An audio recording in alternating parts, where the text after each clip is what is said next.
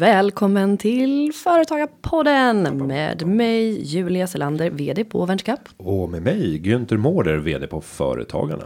I det här avsnittet av veckans Företagarpodden så kommer vi få ett kärt återhörande från vår kära vän Råbar Erik. Eh, Och vi kommer diskutera SVB-bolag. Vad är det? Och vilka är fördelarna? Spännande. Sen ska vi också titta på vad man ska tänka på för att etablera sitt varumärke i sociala medier som småföretagare. Och från och med den 3 januari så kommer det krävas ett finansiellt pass för att du som företag ska få investera på i aktier på börsen med mera. Vi berättar vad som gäller. Vi säger välkomna till Företagarpodden. Det är dags att sätta igång. Mm, men Günther, jag skulle ändå vilja börja veckans podd med att göra en liten reflektion. Åh, Visst, va? eller kanske inte så mycket en reflektion, men ett återupptag från en tidigare fråga som vi har fått. Shoot. Mm. Då är det ett mejl här från eh, Råbar Erik.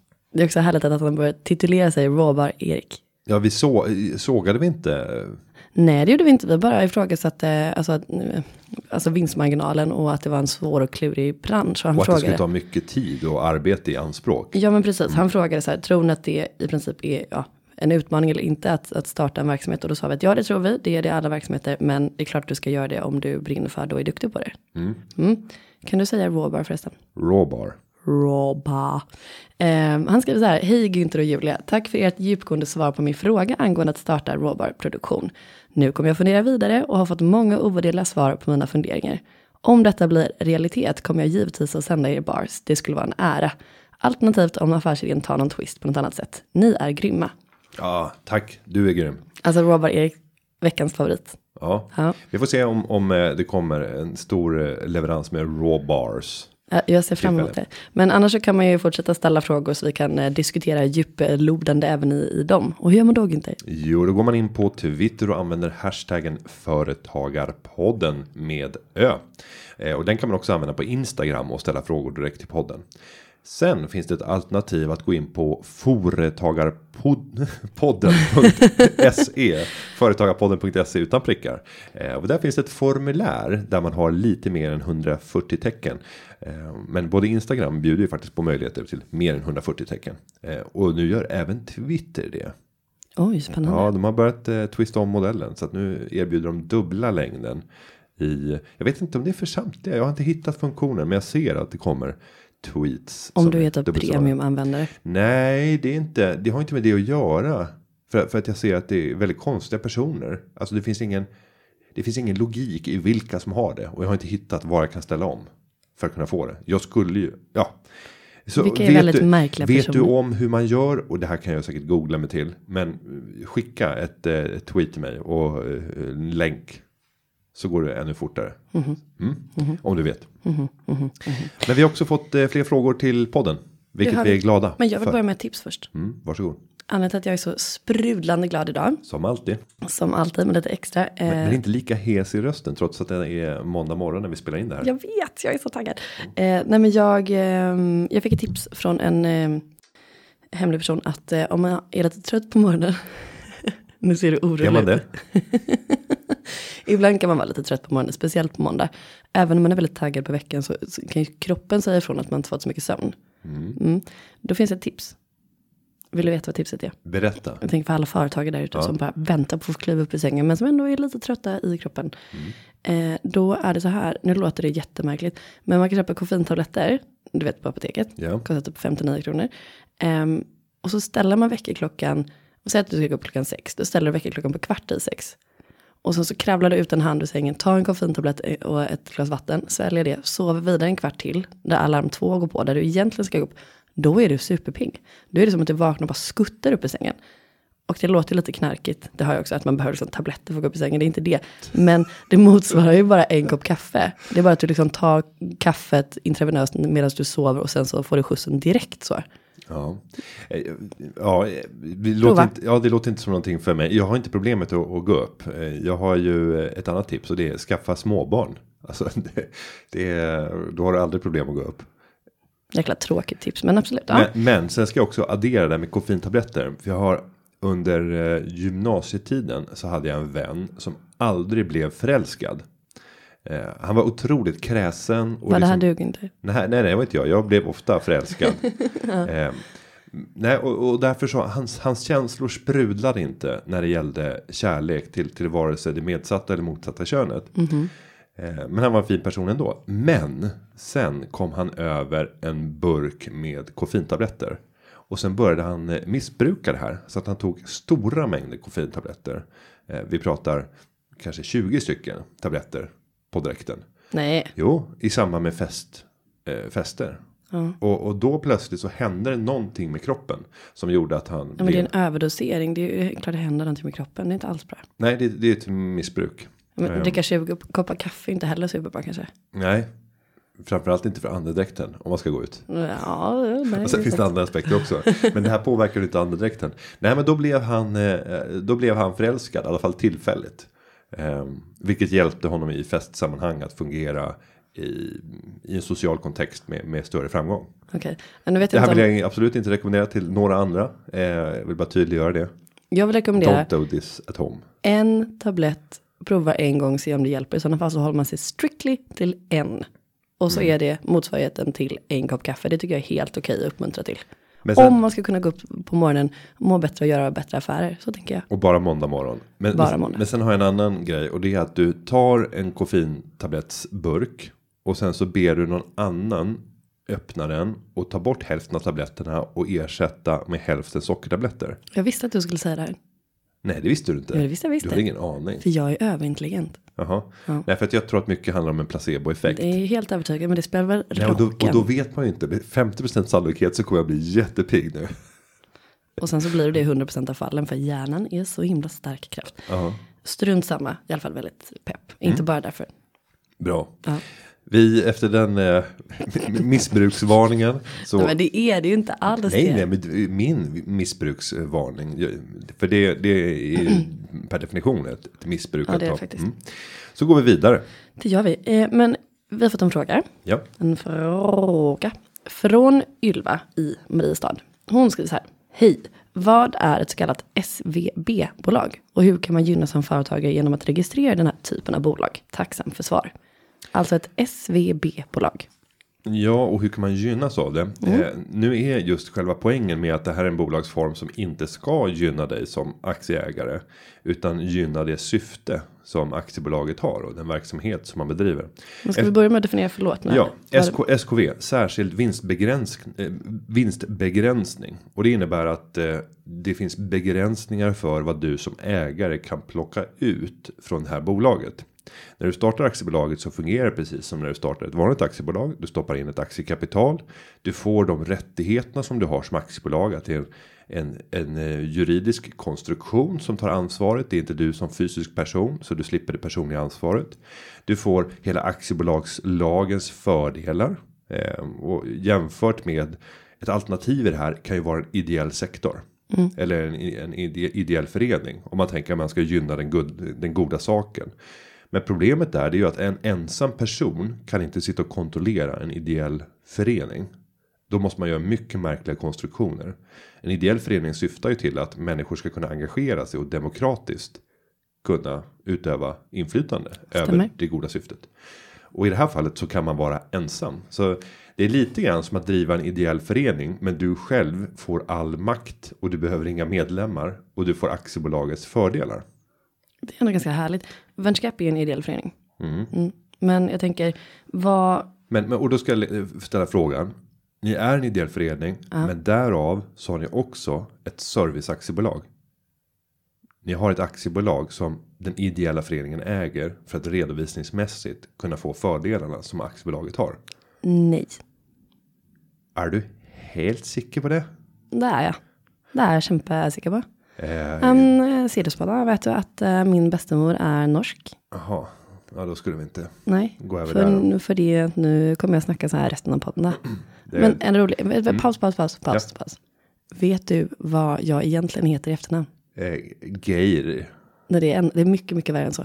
Eh, Gateskaret. Nej, men herregud. Du kan ju ingenting. Här, alltså nu tar vi från tårna. Min farmor eh, kom från Bergen. Hurt- Hurtigbulle. det hade varit underbart. Hon hette Erna Mycklebust.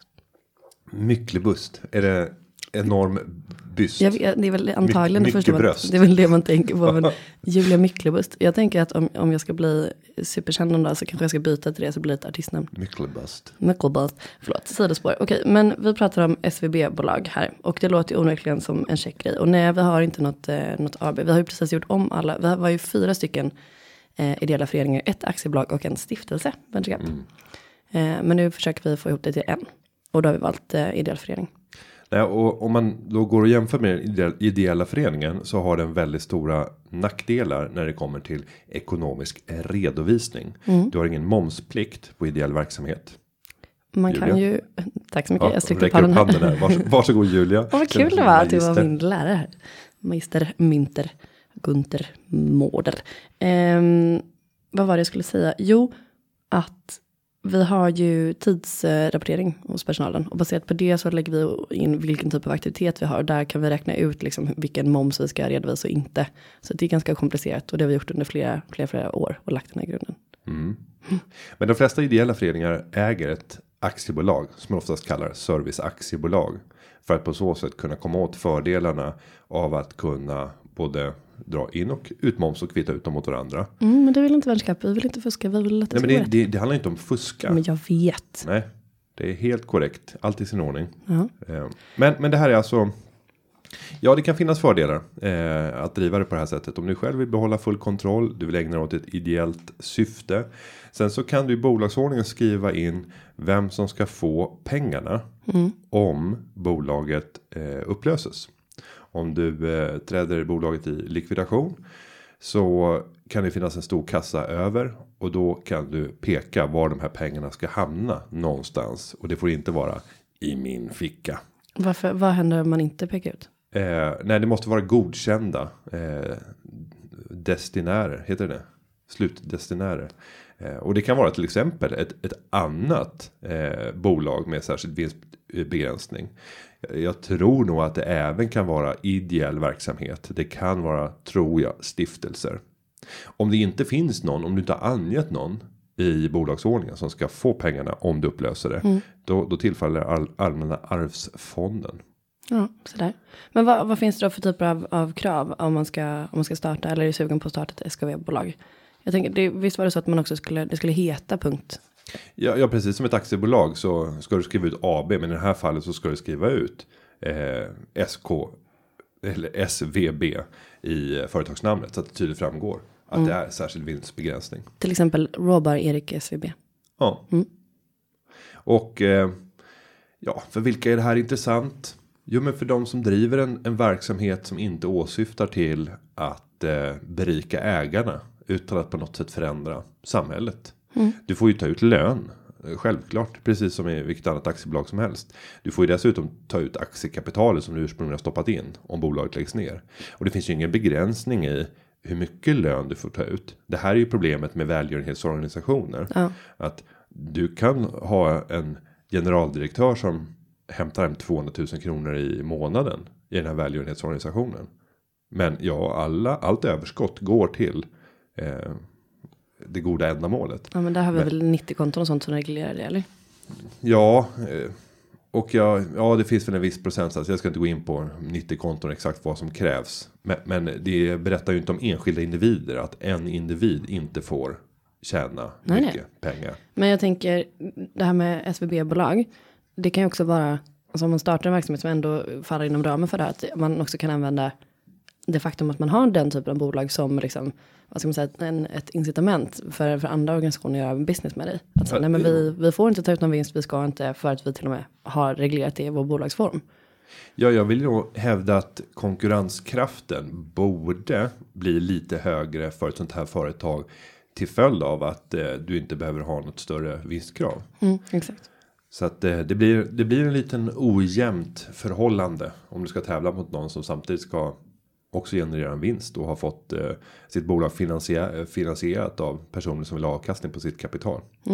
Så att, eh, nej men bedriver man verksamhet där det kan finnas en fördel av att ha en, en ideell eh, eh, liksom en front som visar att man är ideell i sin gärning. Så kan man ju vinna affärer och kanske kunna åstadkomma mer av det man vill göra. Men kanske inte berika sig själv i form av utdelningar utan bara i form av lön. Och därmed slog vi ett slag för SVB-bolag. Ja, varsågoda. Tack så mycket. Och vi går vidare och eh, nämner att vi har haft en tävling. Där man som poddlyssnare har kunnat vinna biljetter till vad? Till Nordic Startup Awards. Jag känner att det bor en liten eh, engelsk tant i mig idag. Och norsk. Och ja, det är, Ja. Gud, en schizofren människa som sitter här. Eh, Men vi ska säga att om man vill vara med på sådana här spontana tävlingar. För ibland så får vi eh, aktörer som hör av sig till oss och vill göra någonting. Eh, och då kan det ibland vara så att vi lägger ut eh, spännande saker i vårt flöde. Så eh, börja följa oss på Instagram. Företagarpodden heter kontot. Eh, följ mig och Julia på Twitter. På Instagram. På, på Instagram också. Mest på Instagram. Eh, Mest på Twitter. Men också Instagram. Men mest på Instagram. Ja men du har ju blivit väldigt duktig på att köra såna här snaps på Instagram. S- en, äh, Snap Stories. på Instagram. Ja, eller hur? Tack. Ja. Ja. Jag vill bara säga att jag slår ett slag för eh, chefskap som också är kul. Det vill säga man ser ju väldigt mycket av min privat, det är mitt privatliv bara som jag fläker ut här på Instagram. Ja det gör du. Det gör du faktiskt. Så det står härliga till. Men man kan både ha mycket kul och jobba väldigt hårt. Det är det som är det fina med livet, mina barn. Men Nordic Startup Awards, det är ju, egentligen skulle man kunna tänka sig, inte det är en konkurrent till Världscup som också är en tävling? Jo, fast jag tror inte på sånt, utan jag tror att man ska alliera sig. Nordic Startup Awards är ju en super, super cool eh, tävling som är, det hör man ju på namnet, alltså de bästa bolagen i Norden. Och syftet med den här tävlingen är att man först då har tävlat i sitt land, man har gått vidare, man har blivit nominerad och nu är det liksom den nordiska finalen och den kommer gå av stapeln i Stockholm den 18 oktober på Cirkus i Stockholm. Och då är syftet också att man vill ja, leta efter the next 1% av bolag som både är liksom coola, hållbara, driftiga och bästa startupsen i Norden helt enkelt. Ehm, så att det man har kunnat vinna när man har ställt sina frågor är biljetter hit. Till galan. Gl- Ja. Glitterbiljetter. Nej men det får man verkligen säga för det, den är ganska pricey men eh, smakar det så kostar det. Men jag skulle vilja rekommendera alla och eh, gå dit. Det kommer vara ungefär 700 personer i publiken. Det kommer vara galashow, det kommer vara glitter och glamour, massa spex. Det kommer vara väldigt mycket fokus på startups såklart. Och ehm, väldigt mycket bra nätverkande och eh, affärsmöjligheter. Investera från hela världen och så vidare. Och sen kommer även jag vara med. Mm, bara en sån sak. Kommer du vara där? Eh, det kommer jag inte att vara. Så fort jag gör någonting så ska inte du stötta det eller? Jo, jo, men jag sitter, och, jag sitter och funderar på. Det är säkert eh, min Güntern, Amanda, som har hanterat. Det är ju hon som löser alla mina förfrågningar och alla bokningar. Och av något skäl så har jag någonting annat. Då. Bakom varje stark man står det en kvinna. Två kvinnor. I det här Minst. fallet. Ja. Ja. Nej, men Nordic Startup Awards, eh, jag skulle vilja rekommendera att gå in och kika på hemsidan och eh, antingen köpa biljetter eller så eh, kika på bolagen i alla fall för att det är riktigt, eh, riktigt bra grejer. Det är också en kär vän till mig, två stycken som leder galan och jag lovar att det kommer bli minnesvärt. Men de här frågorna då som man har ställt till att vinna biljetter till Nordic Startup Awards, de ska vi också läsa nu. Mm, och det är två stycken vinnare. Mm, Vi kan är- läsa upp de namnen först. Det är Charlotta. Och det är Ludvig. Ludvig från Grattis! Stockholm. Grattis! Dum, pa, pa, pam, pa, pa, pam. Och vi börjar med Charlottas fråga. Mm. Ska du läsa den? Jag ska läsa den. Eh, vinnare Charlotta skriver så här. Jag har en fråga om att etablera sitt företagsnamn. Framförallt i sociala medier. Vilket är det effektivaste sättet att få genomslag? Var börjar man och hur är det bäst att gå tillväga? Vilka kanaler är bäst? Ska man gå ut brett eller nischa sig till en kanal och en målgrupp? Vilka är era erfarenheter? Undrar Charlotta. Ja, men det är- en bra fråga. Eh, Sen har vi lite för inf- lite information för att kunna bli precisa i svaret. För att det är väldigt stor skillnad. Jag skulle säga att, som man alltid gör. Det beror på. För börja med en konsumentbusiness där du säljer en produkt som är rätt fin att titta på. Vilken eh, vilket socialt medie hade du valt som primärkanal? Ett socialt medie där man får möjligheten att titta på den. Helt enkelt. Men vill det kan man någon- göra på alla. Jo, men det, Skulle du valt Twitter? Är det en bra? jag skulle aldrig välja Twitter till någonting för jag tycker inte om Twitter. Men det är ju min högst personliga smak. Men det tycker jag också man kan flika in. Använd sådana forum som du faktiskt har koll på. Eller skaffa koll på hur man använder vilket flöde av människor som finns där. Jag vet att vi kan prata mycket om Twitter. Lunarstorm, det kan jag. Du kan Lunarstorm. Vad hette du? Eh, jag hette. Ja, vad var det jag hette nu? Jag var moderator för gruppen Undvik penningbrist. Gunter Mann hette jag. Gunterman. Ja, Mm. det, det brukar jag använda i spelsammanhang. Så stöter man på någon som heter Gunter Mann med två n på slutet. När man spelar CS eller något sånt där. Då kan du ge dig den på att det är jag. Försök inte säga att du spelar CS. Du spelar ju det här eh, SimCity. Ja, men eh, det händer. Och framförallt har hänt. Mm. Jag kan säga att jag hette. Jag försökte heta Sweetheart. Ja, Det var bara att jag stavade fel. Så jag hette Sweatheart, i Sweatheart. ett och ett halvt år. Det var ingen som sa det till mig. nej. Så liten var jag när jag använde Lunarstorm. Men om vi går tillbaka till eh, sociala flöden. Nej, men jag hade nog, eh, beroende på vad det är för typ av business. Jag hade väl använt Instagram tänker jag. Ja, det, det hade jag också gjort. Och det har att göra med att där är man i ett eh, ganska bra så här, konsumentmode som, som privatperson. Och saker som är fina att titta på lämpar sig väldigt bra för en bildplattform.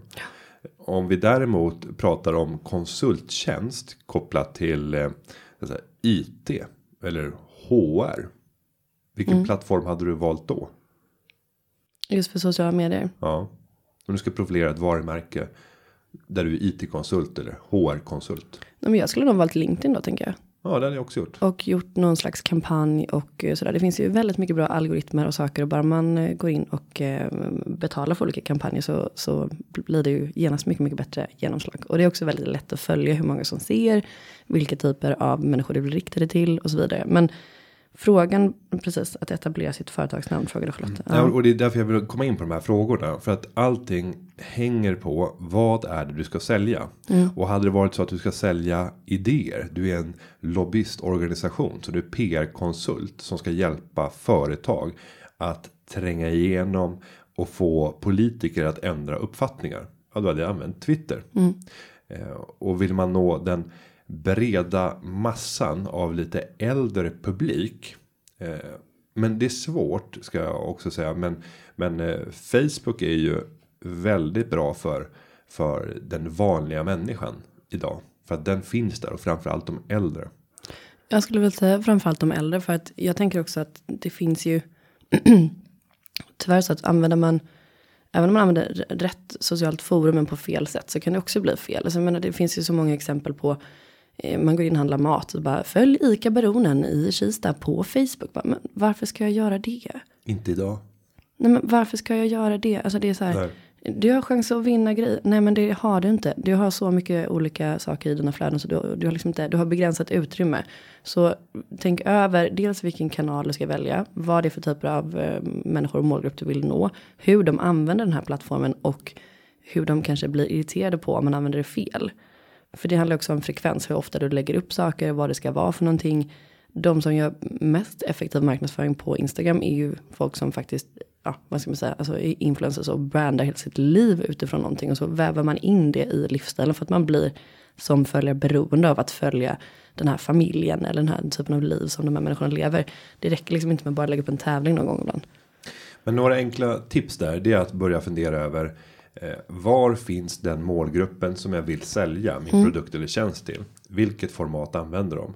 I vilken sinnesstämning är de här personerna när de är i det formatet där jag kan nå dem? För det gäller att de är i rätt sinnesstämning för att bli mottagliga. För att kunna ta emot det här eh, budskapet som du vill ha för att driva en affär. Och precis som du säger, tänk också igenom vilket budskap. Är det så att du vill, du vill få målgruppen att känna igen ditt eh, varumärke. Då kan du lägga upp en strategi. Men vill du faktiskt få dem till action, till att köpa någonting. Då är det ännu viktigare när på dygnet du lägger ut de här grejerna. Och som du säger Günther, vilket, vilket mode de är i, hur, hur köpkraftiga de är. Ja, och sen inte bara känna igen varumärket utan det ska ju även vara så att man förknippar det med någonting positivt och att man bygger upp en känsla att här även om jag inte ska göra någon affär med eller jag ska inte köpa det det här företaget erbjuder men om jag skulle köpa någonting i det erbjudande som det här företaget erbjuder då skulle jag gå direkt dit även om det finns fem andra aktörer som jag känner till För det här företaget gillar jag. Och då gäller det att fylla det här varumärket med magin. Och hur Mm. gör man det? Jo, det är väldigt svårt att fylla med magi om du inte kan få människorna bakom. Människor gör affärer med människor. Sen finns det varumärken inblandat i det här. Som kan förstärka och göra en bild av att vi tillskriver människorna speciella egenskaper. Och jag vill hävda att när du går in på en Apple Store. Nu är Apple ett av världens starkaste varumärken. Så tillskriver du personalen i en Apple Store. Massa egenskaper som de egentligen kanske inte har. Till följd av att Steve Jobs ursprungligen har lyckats skapa en aura kring varumärket. Och och det gör att vi kommer in i en speciell sinnesstämning när vi äntrar en sån typ av, av butik. Och det är det du ska försöka åstadkomma. Att fundera över vilk och ju snävare du kan vara desto bättre. Ja, absolut. Att försöka hitta en liten liten målgrupp och säga att det här är min primära målgrupp. Och det är den jag ska äga. Titta på vilket sätt kan du köpa den här målgruppen i sociala medier. Just nu så fick jag höra att priserna är fantastiska på Snapchat. Så ska man nå särskilt unga tjejer så är det väldigt billigt just nu att gå via Snapchat. Men de håller på att tappa enormt till Instagram. Ja, jag skulle ju säga det. Jag tror inte att det finns någon kvar på Snapchat. Jo men, någon, jo men någon finns kvar absolut. Jag ser ju i mitt lilla flöde ändå. Att det fortfarande förekommer aktivitet. Och du betalar ju per träff. Ja, det är sant. Men träffkostnaden har gått ner avsevärt. Så att du går in just nu och när någon lyssnar på det här. Så här, två år senare så kommer de säga vilken idiot som sa det där. Nej, det var inte idioti nu. Det kan vara idioti om två år. För då kan det vara helt dött och ersatts av någonting annat. Men just nu får du väldigt mycket pang för pengarna. Om du ska nå unga tjejer. Med en produkt eller en, en tjänst som du ska sälja. Gud vad fint. Tänk vad vi gör om två år, Günther. Ja, vad gör vi? Jag vet inte, jag är Nej. så jävla taggad. Eh, men jag tänker också, om man inte har så mycket pengar att lägga på dyra kampanjer som egenföretagare. Nu, nu skriver inte Charlotta eh, om hur stort eller litet bolaget är, men vi kan tänka att det är lite mindre eftersom att hon ska då etablera nytt kanske. Eh, då gäller det att tänka smart och kul. Eller framförallt som med allt företagandet, känn din målgrupp och ta reda på vad de vill och vad de har för behov och det behov som de kanske själv inte känner att de har ännu. Exempel, så kan man nå Julia Selander, Julia Mickelbust, så eh, får man vara lite fyndig och gärna lite ordvitsig och gärna lite, vad ska man säga, leka med konventioner. Då tycker jag, då älskar jag varumärket för all framtid. Till exempel när, eh, när Brad Pitt och Angelina Jolie gjorde slut för något år sedan. Du tittar väldigt tveksamt på mig här nu hur det ska, här Var, ska var komma ska till. det här sluta någonstans? De gjorde slut. Då var Norwegian tror jag det var jättesnabba på att lägga upp en helsida annons dagen efter i alla tidningar. Då stod det så här Brad is single och sen längst ner så stod det typ LA 2500 kronor. Alltså enkel biljett till LA. Sånt tycker jag är, är så kul. Då blir man så, åh vad Norwegian det är nog ett bra bolag. Och sen så någonstans så, så bearbetar man det varumärket och lägger det kanske framför konkurrenter nästa gång man ska boka. Mm. Sånt är kul. Sen så en annan sak som jag vill hävda att du skulle uppskatta. Det är om ett företag erbjuder sin expertis genom att dela med sig av bra kunskap som gör att du känner att wow, nu lärde jag mig någonting nytt. Och att komma med ett sånt där dagligt tips som gör att de som följer dig känner sig mer och mer upplysta. Det bygger förtroende. Mm. Och, och förtroende är också en sån här grundpelare för att göra affärer med någon. Känner du förtroende då kommer du att återkomma till den här. Och många som jag ser som har varit framgångsrika på, på nätet. Om vi tar en lite udda, en udda variant. För vi har inte nämnt YouTube som kanal. Men jag vill hävda att det är en, är en otroligt stark kanal för alla som jobbar till exempel med. Om vi börjar med de som jobbar med händerna. Så här, olika hantverkare. Eh, En hantverkare kan ju om vi tar inom rörbusiness, en rörfirma. Eh, En droppande kran, det kan en rörfirma ordna. Det är inte det där drömuppdraget som man vill göra. För det är väldigt lite jobb för väldigt mycket resa. Och det går väldigt mycket tid. Och det blir väldigt hög faktura. För ett jobb som knappt går att försvara. Med att man har bytt en packning i, i en kran. Men att då visa hur man byter en kran på nätet. Så här, laga droppande kran. Och sen så visar du på nätet hur man gör. Så att alla som googlar på det här kommer att se dig som äger den här rörfirman. Berätta hejsan, jag, är, jag äger Mårders rör. Vi finns alltid till tjänst om det dyker upp mer komplicerade eh, problem med, med dina rör eller översvämningar. Vi har även en jour. Men nu tänkte jag ge ett gratis tips till dig hur du lagar en droppande kran. Och du vet väl om att du kan spara så här många kubik vatten om du lagar en droppande kran redan, i, redan idag, bara det kommande året. Och så visar man lite lätt hur man gör.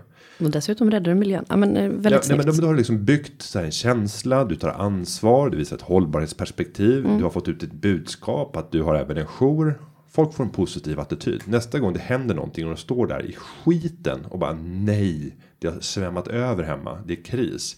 Det första man kommer tänka på, känner jag någon rör, rörförnulare? Jo, men den där Mårders rör. Såg jag inte någon film där när jag lagade min droppande kran? Vi ringer till dem.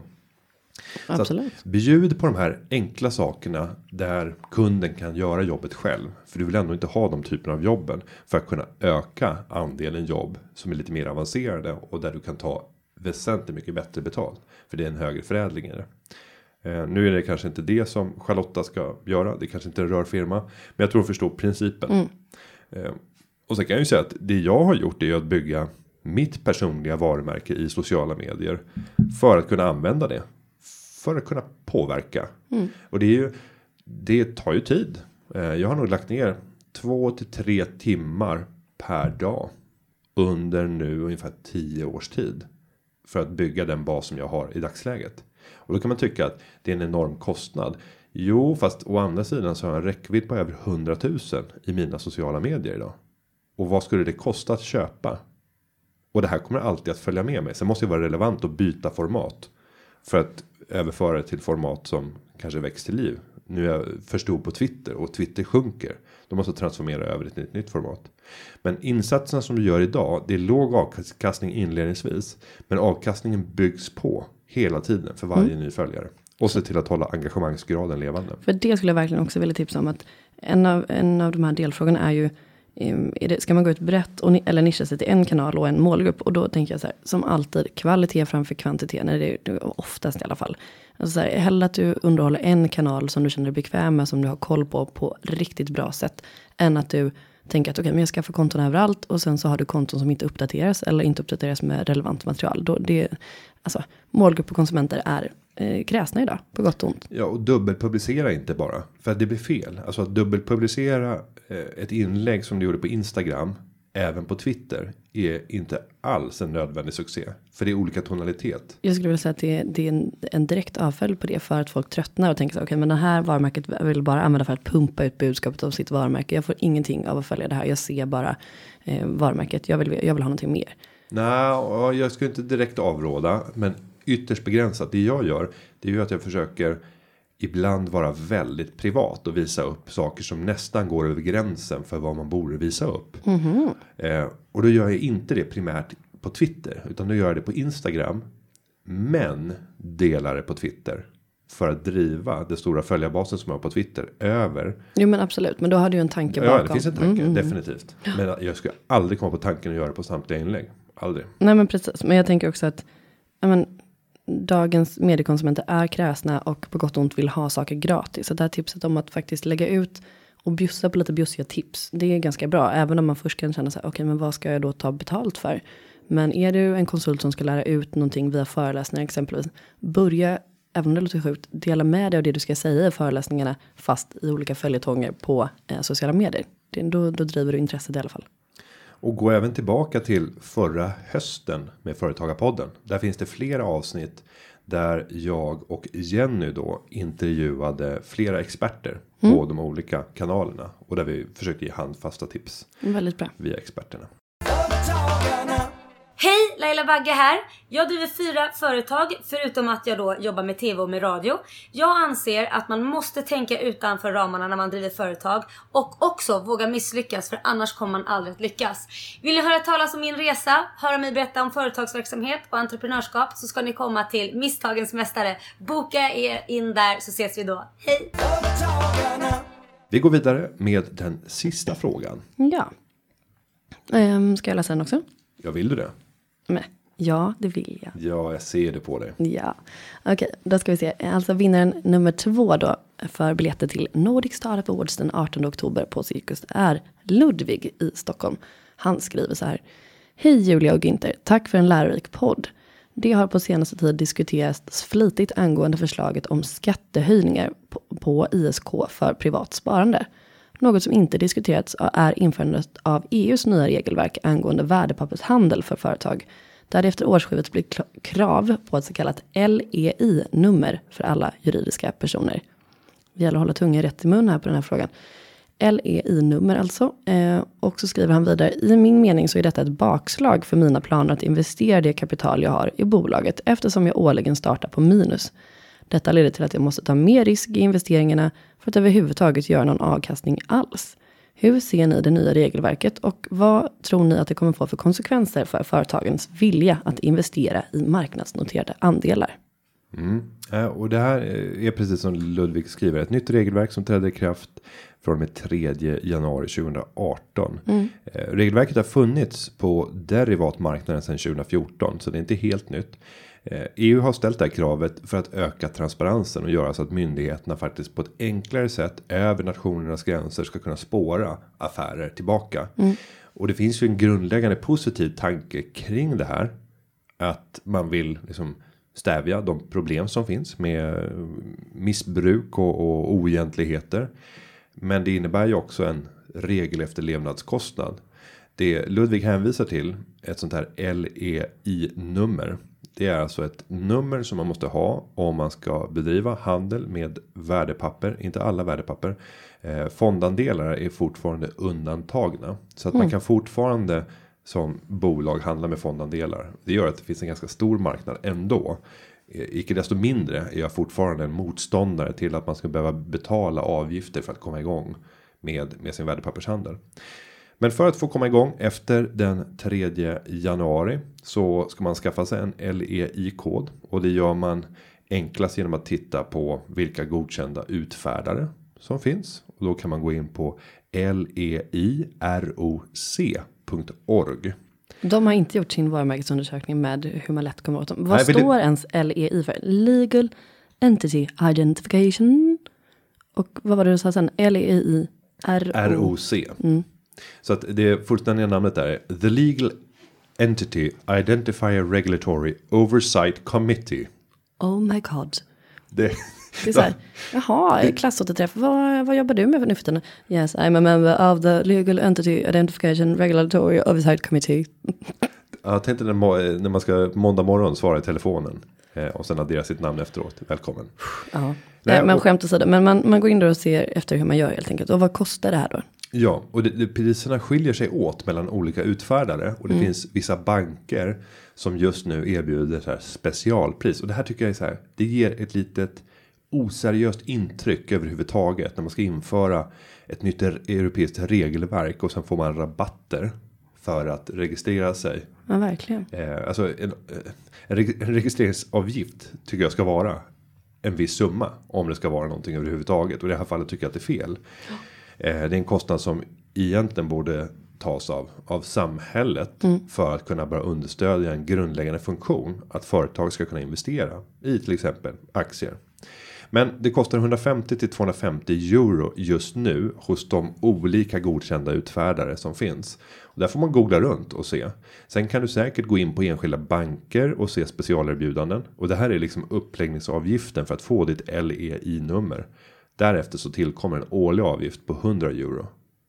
Så att det är på ett sätt så så här. Nej, men det borde inte. Det är inte så stor summa att det helt borde göra att folk slutar investera eh, sin överskottslikviditet i, i eh, finansiella tillgångar. Men det är klart att det blir en, ett hinder och för Ludvig då, då kanske det handlar om att han skulle investera. Låt oss säga så här 50 000 kronor. Det är inte en oansenlig summa. Men om du samtidigt vet att du ska betala 2500 kronor för att få ett LI-nummer och sen betala 1000 euro om året. Eller 100 euro om året, nästan 1000 kronor. Ja, det är 2% av kapitalet varje år. Och just nu så kanske man kan förvänta sig en avkastning på aktier som ligger kring 4-4,5%. Om vi ska betänka att räntorna är så låga. Jag tänkte att hälften av avgiften eller att hälften av avkastningen ska gå åt i en registreringsavgift och då har vi inte ens tagit hänsyn till avgifterna som finns för att köpa och sälja aktier i form Nej, av courtage. Det känns inte roligt här alls. Men å andra sidan, vi förespråkar givetvis att man gör clean business. Så det är inte så mycket att göra. Man måste ha ett LI-nummer från och med 3 januari och då måste man ha det. Ja, min, min rekommendation för den som har mindre kapital. Det är ju att faktiskt tyvärr undvika enskilda aktier. Eh, Gå istället enbart på fonder. Och, och det känns sorgligt. Att man ska behöva ge den rekommendationen. På grund av att det kommer registeravgifter. Och det har varit väldigt lite debatt om den här frågan. Så att den har liksom slinkt igenom. När, närmast obemärkt. Det kanske är någonting som företagarna borde ta strid med. Ja, mot, jag kommer nog mot- väcka. Jag kommer nog väcka frågan. Sen är det så, det är så svårt när ett EU-regelverk som ska implementeras och jag tror inte att man från offentlighetens sida får gå in och ta den avgiften. Att det då blir otillbörlig. Liksom, du skapar en ojämnhet i marknaden i Europa. Men det är klart att det här är ju ett regelverk som är anpassat för de större företagen. För de spelar ju inte här någon roll. En registreringsavgift på upp till 250 euro. Skitsamma. Men det är samma sak som när du gör ändringar hos Bolagsverket. Det kostar ju lika mycket för soloföretagaren att göra en ändring. Som det kostar för Ericsson eller ABB. Och, och där tycker jag gott att man skulle kunna införa någon typ av differentiering. Beroende på bolagets storlek. Absolut. Ja, det, och det är inte klart att det är klart att man kanske inte ska ställa det i relation till omsättning eller vinst. För det blir ohyggliga belopp och det blir ett oförsvarbart för de största företagen att betala. Ja, kanske så här 50 000 kronor för att ändra en person i styrelsen. Men i alla fall att det kanske finns tre olika klasser. Det här är inte förankrad politik från företagarna ska jag säga. Men det hade kunnat vara rimligt att det är för de allra minsta. Ja, men där är maxbeloppet 200 kronor. Men jag håller verkligen med. Det finns tillräckligt mycket med krångel som ska utsättas för som småföretagare. Så att, absolut. Ja, och, och vi vill ju att folk ska göra ändringar och idag så är ju allting digitaliserat. Så att eh, jag förstår ju tidigare med all registerpersonal som skulle sitta och hantera konstiga papper som kom in med kråkor som var svårtydda. Att det var en, en stor kostnad för samhället. Men idag så blir ju de felen färre. Och använder istället pengar för att utveckla digital teknik som gör att det blir mycket, mycket svårare att göra fel i blanketter. Så att den säger ifrån och säger så här, men det här är inte korrekt ifyllt. Um. Men det tycker jag också, eh, side note igen. Olika typer av tjänster som man använder där, där jag som konsument, där jag ska betala för någonting, Eh, en tjänst eller produkt. Och så får jag lägga ganska mycket tid på att fylla i exempelvis om jag ska boka eh, tågbiljetter. Varför ska jag ha då en liksom, serviceavgift eller typ en vad heter det, administrativ avgift eller bokningsavgift när det är jag som bokar min egen biljett? Visst, jag kan förstå då att man ja, har lagt lite, en, en liten slant från eh, största tågbolagets eh, sida på den här hemsidan att den ska funka. Och det är väl jättebra, det kan jag vara med och betala för. Men då vill jag att det ska liksom framgå. Eh, konsumenter är kräsna idag, man vill inte bara så här, eh, overheadavgift eh, 75 kronor eller fakturavgift, bara, nej det är inte okej. Men om jag ska dra en, en liknelse här. Som faktiskt eh, är hygglig tror jag. Så skulle man kunna säga att det vi utfärdar via ett LI-nummer. Det är egentligen ett pass. Och ett passnummer. Eh, för att få resa runt i världen så krävs det att du har ett pass. För att vi ska Absolut. kunna identifiera dig. För att vi ska kunna se rörelser. Och för det så betalar du idag 350 kronor va? Och sen har man sänkt giltighetstiden. Men är det så? Till det tre- fyra år. Tre år tror jag att det är nu. Okej, Eh, från att ha varit fem år dessförinnan. Jag undrar om det inte har varit tio år en gång i tiden. I alla fall för körkort har det varit tio år. Eh, men, men tre år 350 kronor.